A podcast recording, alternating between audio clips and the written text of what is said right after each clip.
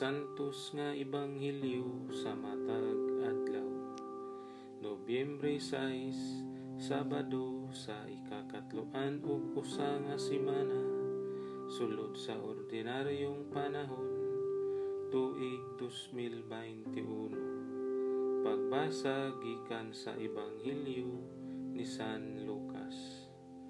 Ug si Jesus mipadayon sa pag-ingon busa sultihan ko kamo pagbaton kamo mga higala pinaagi sa inyong salapi.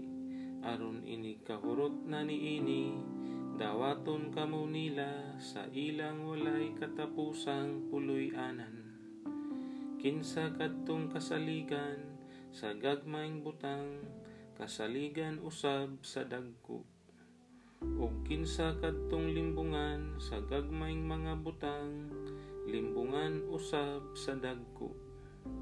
Busa kun kamo dili kasaligan sa inyong paggamit sa bahandi niining kalibutana kinsa may mupiyal kaninyo sa tinuod nga bahandi?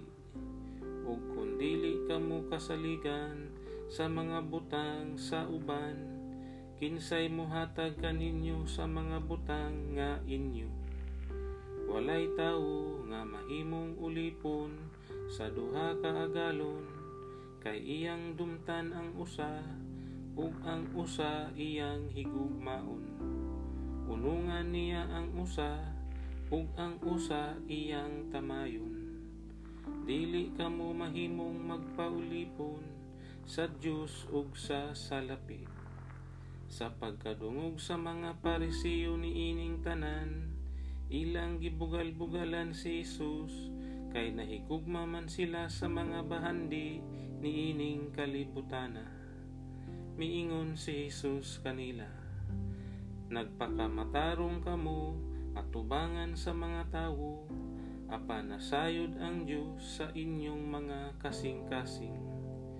Kay ang giisip sa mga tawo nga bililhon kaayo walay bili sa atubangan sa Dios ang ibanghilyo sa Ginoo